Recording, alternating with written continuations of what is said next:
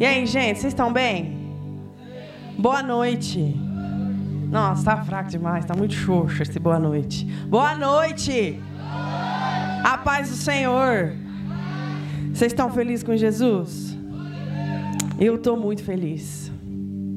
Confesso para vocês que eu passei aí uns 15 dias de muita turbulência na minha vida pessoal, em algumas áreas, passei por algumas situações. E quem me conhece sabe que eu gosto de pregar aquilo que eu vivo. E a gente também precisa viver aquilo que a gente prega. E nesses 15 dias, na verdade, era até para eu ministrar na sexta-feira. Quem estava lá no Lascala? Era até para eu ministrar naquela sexta. E eu falei para Samuel: Samuel, eu não estou bem. Falei para meu esposo falar para ele, né? Falei: eu não estou bem, eu tenho muito temor de subir no altar não estando bem. E o Espírito Santo ministrou algo muito forte no meu coração o porquê de eu estar tá passando tudo que eu passei nesses últimos dias. E é em cima disso que eu quero trazer algo de Deus, algo poderoso da parte de Deus sobre a tua vida. E eu acho lindo e tremendo quando tudo se alinha. Desde o primeiro louvor, desde a experiência que a Gabi teve e compartilhou com a gente desde de, de louvor, desde dessa oração que o Samuel falou sobre os jovens, a gente orando pelos jovens da nossa cidade, tudo se encaixou a respeito do que a gente vai falar hoje. Eu gosto sempre de dar um tema para mensagem, para algo ficar fixado na nossa mente, no nosso coração. E hoje a gente vai falar sobre identidade. Amém? Quem está comigo? Ajuda eu pregar, gente. Bom, para quem não me conhece, deixa eu apresentar eu, né? Meu nome é Milena, sou líder de jovens lá do Lascala, líder de célula, ministro no louvor também. Sou esposa daquele espírito maravilhoso. A gente é discípulo do, do Xande, da Cris. Sou muito grata pelo ministério qual Deus me colocou. Sou muito grata pelos líderes que tenho. E a gente está debaixo da cobertura da Lohane, do Samuel, de vocês aqui. E a cada dia aprendendo mais e mais a lidar com os jovens lá e andar numa só visão. E hoje eu vou falar algo que é o foco principal do diabo destruir na minha, na sua vida e principalmente na vida dos jovens. O foco principal do inimigo é destruir a nossa identidade. Então eu queria de verdade que você prestasse bastante atenção na palavra, não se distraísse porque não é sobre mim, não é sobre, sobre o que eu vou falar, mas é sobre o que o Espírito Santo quer falar através de mim. Eu sozinho eu não posso nada. Eu estou aqui na dependência dele, com temor, e eu quero liberar aquilo que ele liberou sobre a minha vida nesses dias. E quem conhece mais do meu testemunho sabe quanto tempo eu fui e voltei, quantos anos eu vivi de inconstância. E é sobre isso que o inimigo vai tentar até a volta de Jesus, até o arrebatamento, ele vai tentar destruir a nossa identidade, tentar distorcer a nossa visão para que a gente não viva 100% daquilo que Deus tem para nós. É, o inimigo ele não liga que você vem na igreja, sabia? Ele nem liga. Esse nem é o foco principal dele te tirar de dentro da igreja. Ele quer que você esteja sentadinho aí com uma identidade distorcida, uma visão distorcida daquilo que Deus tem para você, daquilo que você pode ou não viver em Deus. E é muito, muito sério o que eu vou liberar sobre a sua vida hoje. Então eu quero que você fique muito atento, os intercessores, por favor, intercedam por mim e pelos irmãos, porque eu tenho certeza que no mundo espiritual algo já está acontecendo. Amém? Tá comigo? Aleluia. Então vamos lá. Falando sobre identidade, quem tem identidade aqui? Todo mundo tem, né? Pode ser novinho, pode ser mais velho, todo mundo. Quem tem CNH? Quem já dirige aqui? É um tipo de identidade, né? Então, a identidade, falando de identidade física, amém? Nós temos uma identidade no mundo físico. E nós também precisamos, querendo ou não, a gente carrega uma identidade no mundo espiritual. A função da identidade é te identificar, é dizer quem você é. A identidade é algo singular, algo único, né? É um conjunto de características que nos diferencia. Alguém tem o um mesmo nome de algum outro irmão aqui que conhece? Quem tem nome igual aqui? Daqui da rede mesmo. Gabriel, por exemplo. Vamos dar o, o exemplo do Gabriel, que é o que eu conheço. O Gabriel chama Gabriel Rocha, o sobrenome dele, né? A gente tem um irmão lá no núcleo que chama Gabriel também. Só que o sobrenome não é Rocha, é Costa. É Gabriel, mas o sobrenome é diferente. Qual é a sua idade, Gabriel? 17. O Gabriel Costa tem 27. Faz de quanto que é 27? Ele não está aqui? É 20 e alguma coisa.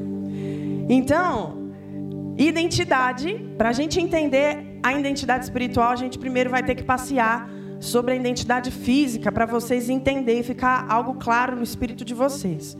A identidade física é um conjunto de características que nos diferencia. Exemplo que a gente falou agora dos Gabriel. A idade é diferente, o nome do pai e da mãe é diferente, os pais são diferentes. Talvez a cidade que nasceu, a data de nascimento, enfim, é tudo diferente, é Gabriel.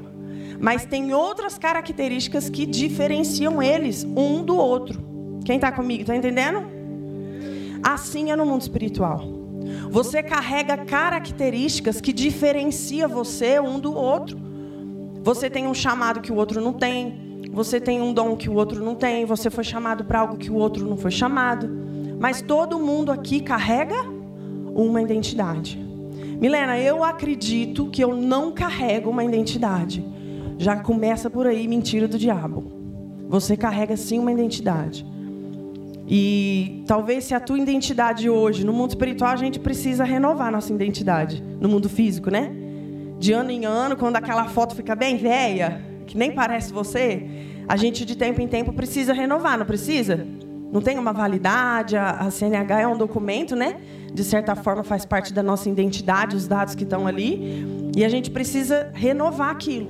Então, se você se encontra com a sua identidade vencida, a sua identidade espiritual, hoje é dia de renovar a tua identidade em Deus. Amém? Assim como é muito importante a nossa identidade física, por exemplo, quem faz faculdade aqui? Quando você foi ingressar na faculdade, Lô, você precisou dar uma documentação, não precisou? Quem já viajou de avião aqui? Sem identidade você voa, filho? Não tem como. Então, assim como no mundo físico aqui, a gente não ingressa em lugares, assim como no, no mundo físico a gente não voa, a gente não entra em lugares, a gente, por exemplo, quem não tem CNH não está habilitado a dirigir. No mundo físico, tem lugares, tem situações por exemplo, se eu quiser comprar uma casa, eu preciso do meu documento. Como que eu vou passar a casa para o meu nome sem o meu documento?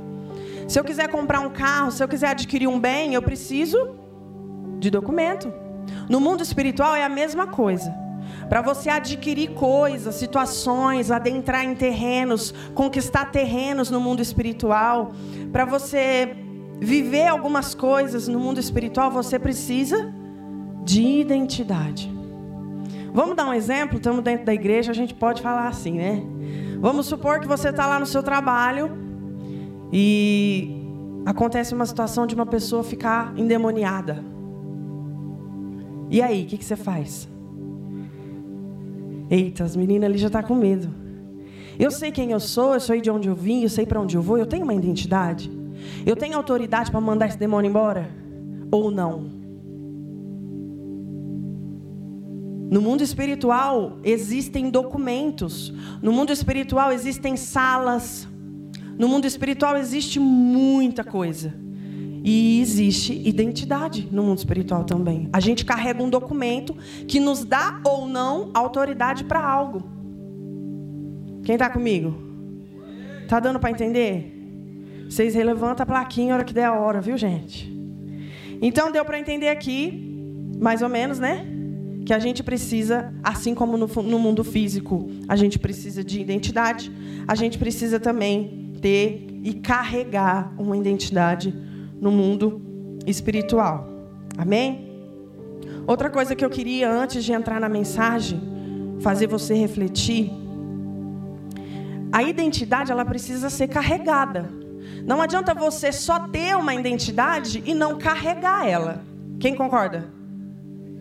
Amém? Vamos supor, eu estou lá dirigindo, passo ali no pontilhão, a polícia. E aí eu falo, hum, esqueci meu documento. E aí a polícia vai falar, documento, por favor, moço. Eu vou falar, é, senhor, esqueci meu documento, saí na correria, deixei a bolsa em casa, não sei. E o policial não vai nem querer saber se eu tenho ou não CNH. Né? Ele simplesmente vai me multar. Simples. Então eu vou estar sendo lesada, eu vou ter um prejuízo por não carregar aquilo que eu deveria carregar. Vamos supor que uma pessoa sofre um acidente e naquele momento ela está sem documento nenhum e ninguém consegue identificar aquela pessoa. Ela vai ser enterrada, caso ela venha a óbito, como indigente. Por quê? Porque ela estava sem algo que identificava quem ela é.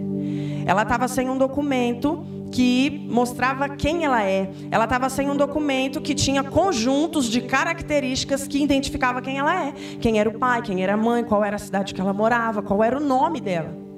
No mundo espiritual é exatamente assim. A gente é lesado, a gente é prejudicado. A gente começa a viver o que o diabo quer que a gente vive por não carregar a identidade que Deus nos deu. Mais tempo, uma hora eu vou ter a oportunidade de contar o meu testemunho para vocês. Mas eu nasci na igreja e num determinado tempo da minha vida, eu comecei a usar o dom que Deus me deu para adorar o diabo. Eu cantava no mundo, fazia shows, achava que estava balando, ganhava dinheiro, se achava. E o diabo é isso aí. Eu não tinha uma identidade em Deus. Mas quando eu descobri que quem me deu aquele dom foi Ele, e quando eu descobri, como a Gabi disse, que é um privilégio poder adorar Ele, Nada fez sentido mais para mim daquilo. O inimigo, a minha vida inteira, tentou distorcer a minha identidade. E é isso que eu quero que você entenda: que você tem sim uma identidade em Deus. Você tem sim. Só que muitas das vezes a gente não consegue enxergar isso, a gente é limitado, a gente é ser humano. E muitas das vezes a gente não consegue olhar o mundo espiritual da forma que ele é. No mundo espiritual existe sim documentos. Quando você bebe, quando você fuma, quando você faz sexo fora do casamento, você está assinando um documento para o diabo. Sabia? Milena, você quer me assustar? Não é isso, é a verdade. Tem coisas, tem lugares que a gente entra que a gente assina documento.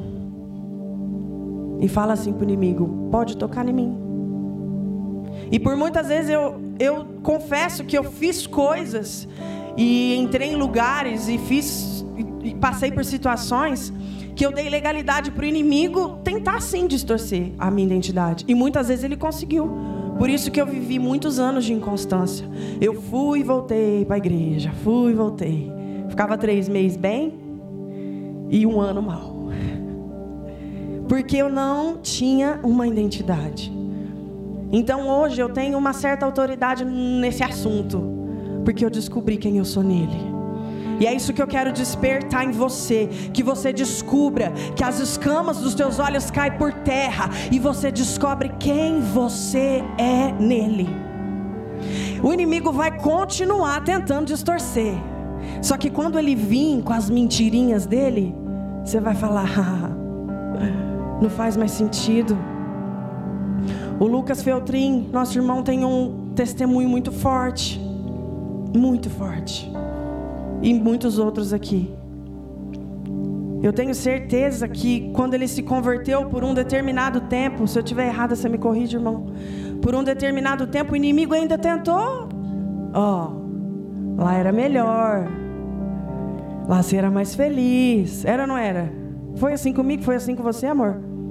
Ó, oh, lá você tinha mais amigo. Para que isso? E é difícil você ter uma identidade. É difícil. Eu quero que vocês comparem a identidade física com a espiritual em quase todas as coisas. Para você renovar hoje uma identidade, não é uma burocracia? Tem que ir lá no Poupa Tempo, não é? Agendar. É assim. No mundo espiritual, todo santo dia a gente precisa entender que a gente precisa renovar a nossa identidade. Vira e mexe, o inimigo vai vir e fala: Ó, oh, para que isso? Pode ir na igreja, mas também não precisa tanto. Ele vai querer te gambelar, como eu digo, de todas as formas. Mas chegou um determinado tempo, né, Feltrin? Posso falar isso. Chega um determinado tempo que a gente. Vou falar, porque o irmão tem testemunho aberto aqui. Vê o irmão usando um negócio, um baseado ali. Não nem bom. Eu amava sertanejo, gente. Eu não podia escutar as coleguinhas. Às vezes eu preciso até vigiar com o pé, que é quase. Amava o sertanejo, um sofrência. Nossa, a hora que eu escuto, eu falo, meu Deus, como que eu cantava isso? Nossa, que música chata. O ritmo é tudo igual, só muda a letra. Meu Deus, e essa pisadinha? Meu pai. Hoje não faz efeito mais. Mas quando eu estava firmando uma identidade em Deus, era muito difícil para mim. Eu bebia, eu fumava, eu me prostituía. E aí? Eu preciso, eu tenho um passado. E todo santo dia eu preciso apagar isso, matar a velha Milena e falar: não, peraí, eu renovei a minha identidade. O véu foi rasgado e eu recebi um novo nome. Amém? Aleluia. Eu queria que vocês abrissem no livro de Gênesis, capítulo 1, verso 26.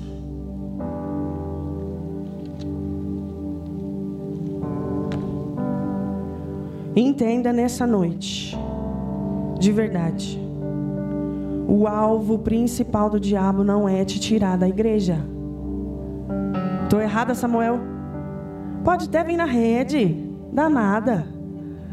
Mas se você não tiver uma identidade. E falando sobre. Eu estava falando agora, né? Até me perdi, que eu falo demais.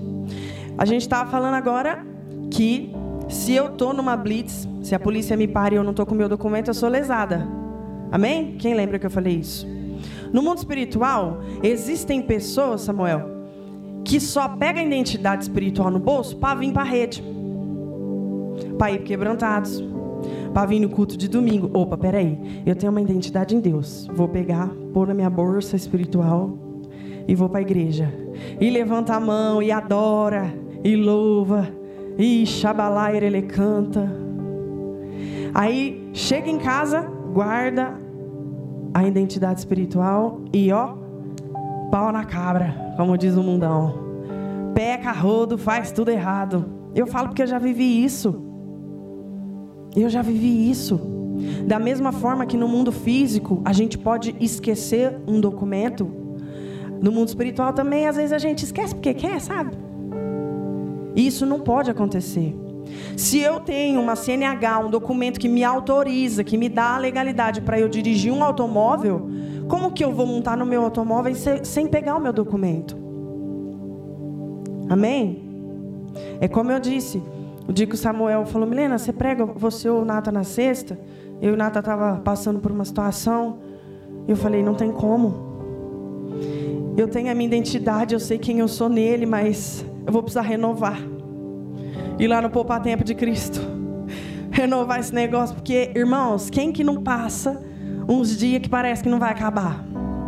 Não é? Por quê? O inimigo queria distorcer a minha identidade. Ele sabia que eu ia estar aqui hoje. O Samuel já tinha me escalado. E a palavra no coração de Deus já estava tudo montada. Na minha não, porque eu acabei de montar, né? Meu marido, vai, acabou a água, nós temos que tomar banho lá na Coab 3, porque acabou a água.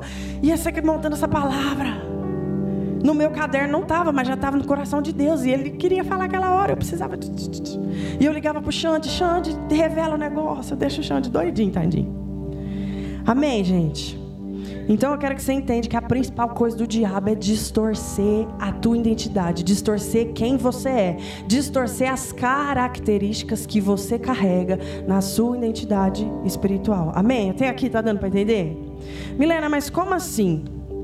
É a principal coisa do diabo? Simples. Gênesis 1, capítulo 26 vai falar assim, ó. Então Deus disse: façamos o ser humano a nossa imagem, ele será semelhante a nós. Diga assim comigo: dominará. Mais forte, gente. Dominará. Deus criou o homem para dominar e não para ser dominado. Amém? Deus nos criou para influenciar e não para ser influenciado. E aqui Deus diz dominará sobre os peixes do mar, sobre as aves do céu, sobre os animais domésticos, etc.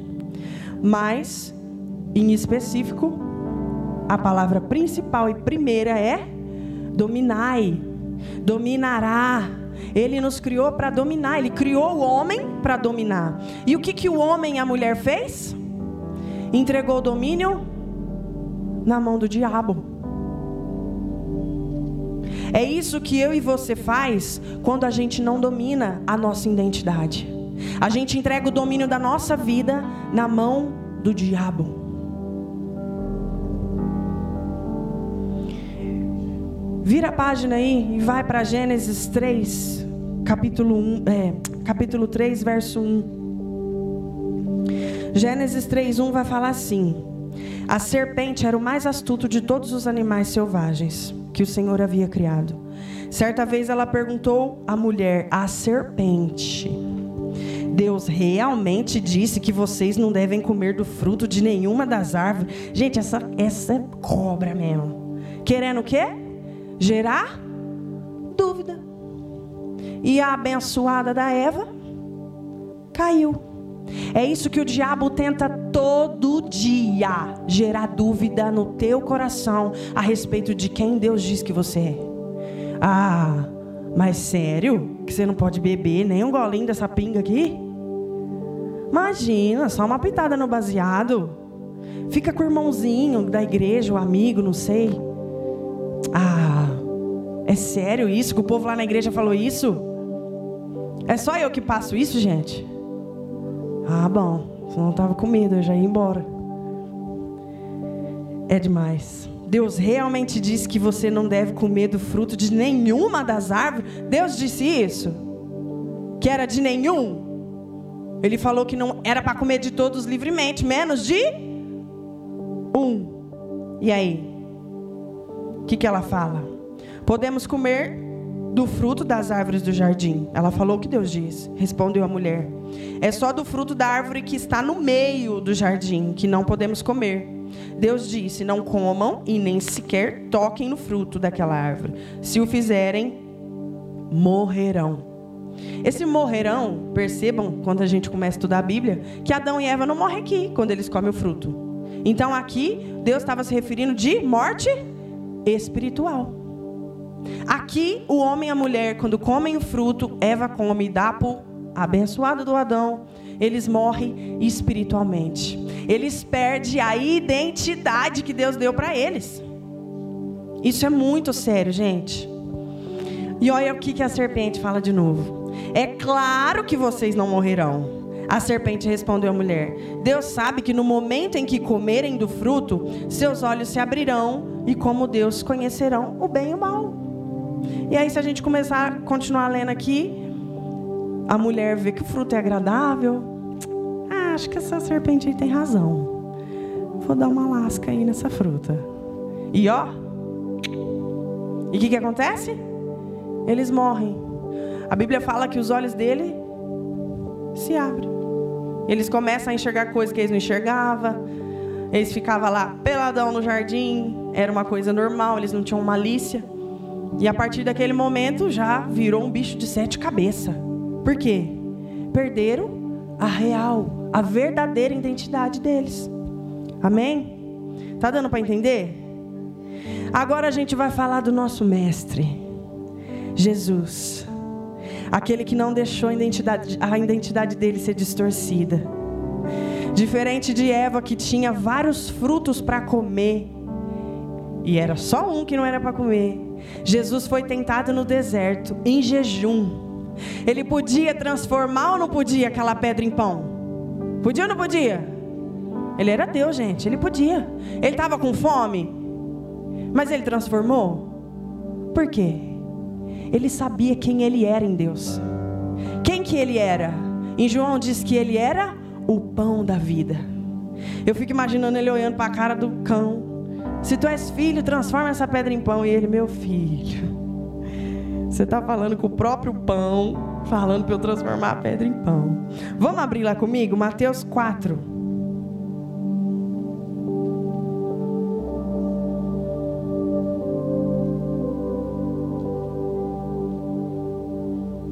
Percebam que até com o próprio Jesus, o inimigo tentou distorcer a identidade verdadeira de Jesus, que era ser filho de Deus.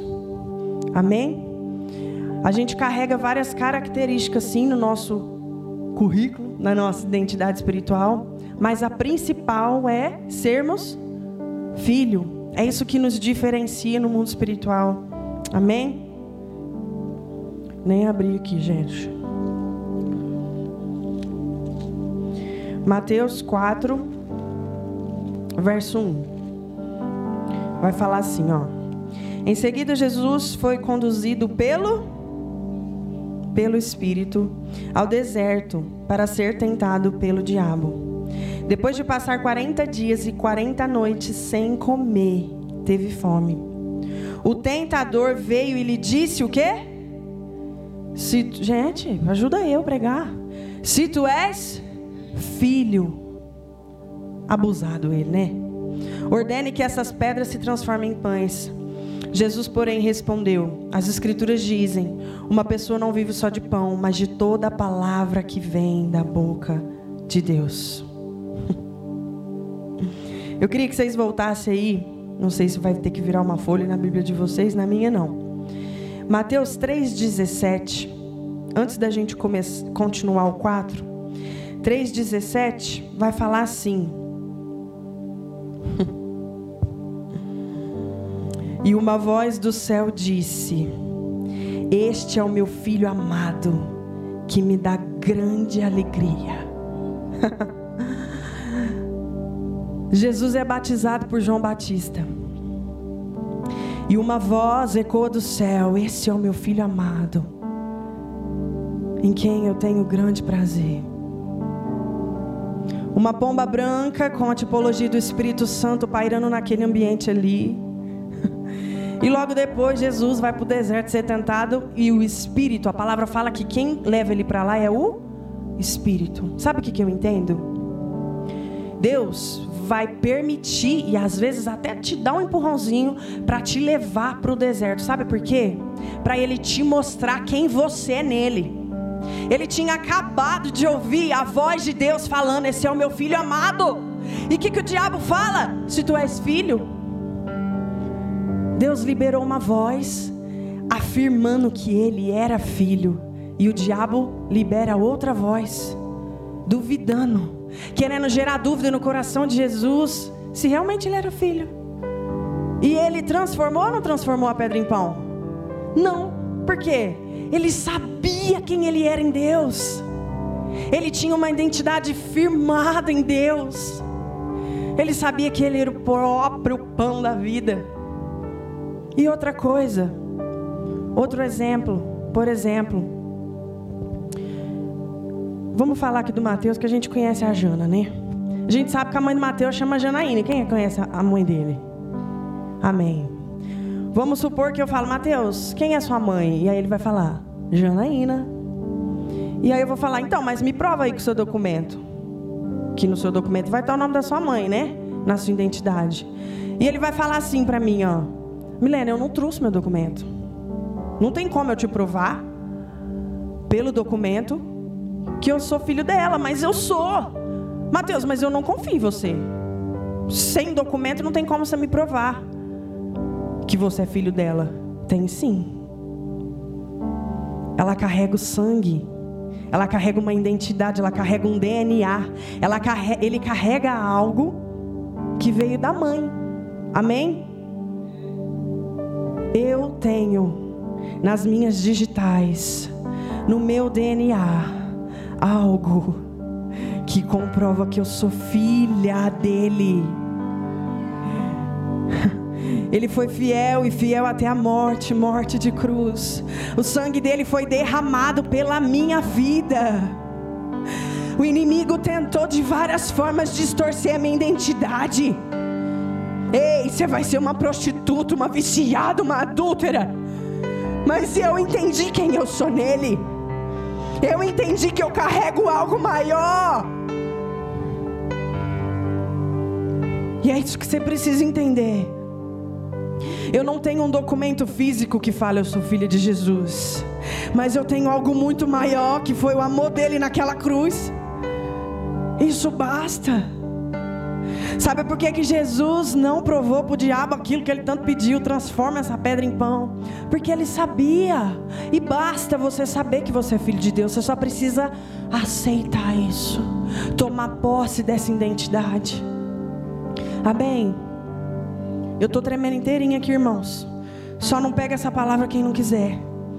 No nome de Jesus, se a tua identidade tem sido distorcida, no nome de Jesus, o Senhor vai te renovar, renovar a tua identidade. Amém? Eu eu tenho conversado com muitas pessoas, líderes de ministério, líderes de célula. Não sei se a liderança aqui vai se identificar. Porque às vezes a gente acha que o inimigo vai tentar distorcer a identidade do novo cristão, né? Da pessoa que chegou agora. Mas não. Ele vai tentar isso a vida inteira com todos nós. Amém? Em várias áreas. Ele tenta numa área, ele não consegue, ele vai para outra, ele vai para outra, ele vai para outra, ele vai para outra. As meninas que casaram agora, né? Vocês são esposas de excelência? Sim. Deus é quem capacita, Deus é quem nos molda, Deus é quem nos trata. Amém? Glória a Deus. Então, de novo, vamos voltar aqui para o 4, depois que a gente leu que foi liberada uma voz falando que ele era filho. Perceba que uma voz, quando ele foi batizado, uma voz, a voz de Deus, falou que Deus falou que ele era filho amado. E perceba que aqui, quando ele é tentado, o inimigo fala. Gente, ajuda a pregar. O inimigo fala duas vezes, né? No verso 3 e no verso 5. Então o diabo o levou à cidade santa, até o ponto mais alto do templo, e disse: Se você é filho de Deus. Deus liberou uma voz, uma vez, e o diabo foi lá e duas vezes ele lançou a sementinha da dúvida. e aí, o que, que acontece lá no Monte da Transfiguração? Mais para frente, Deus libera outra voz. Esse é o meu filho amado. Ficou kids. E vai ser sempre assim. O inimigo vai tentar te gerar uma dúvida e Deus vem e fala: "Eu te amo". O inimigo vai tentar te gerar uma dúvida daquilo que ele tem para tua vida e o inimigo vai falar: "Não, não faz isso, não vive isso". e Deus não vai desistir de você. Ele pagou um preço antes mesmo que você existisse. Então nem não tem como ele desistir de você. Mas tem uma pessoa que pode desistir de você e desistir de viver a identidade de Deus para a tua vida. Faz assim, ó. Essa pessoa sou eu. A única pessoa que pode desistir de você, desistir de viver essa identidade com características maravilhosas, dons sobrenaturais que o Senhor quer liberar sobre a tua vida, vidas para você cuidar, ministérios prósperos, só você. No final das contas, você é o teu pior inimigo. E você precisa entender que hoje você precisa receber, se você não tem uma identidade em Deus. Amém?